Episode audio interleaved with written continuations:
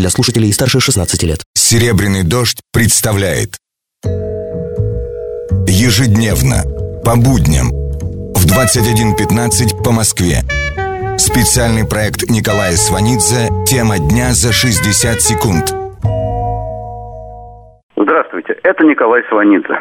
Сенсация. Путин допустил, что в 2018 году президентом может быть избран другой человек.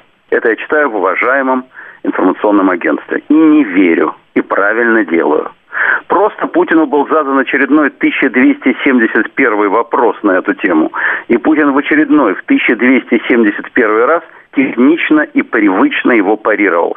Разговор сейчас вообще шел про некий чемпионат мира по неким рабочим профессиям 1919 года и про заявку Казани на проведение этого мероприятия. И Путин сказал, что кто бы ни был в 2019 году президентом России, он тут форум, если он состоится в Казани, конечно, посетит и откроет.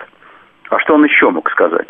Что Путин точно будет президентом на следующий срок? Конечно, он так никогда не скажет. И ни один лидер государства в здравом уме и твердой памяти не заявит публично за три года до выборов, пойдет он на них или нет.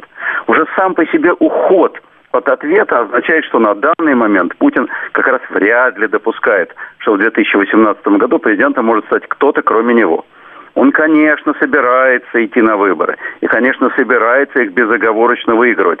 Просто не надо задавать идиотские вопросы. И не будет пустых, вежливых ответов, из которых смешно пытаться раздуть сенсацию.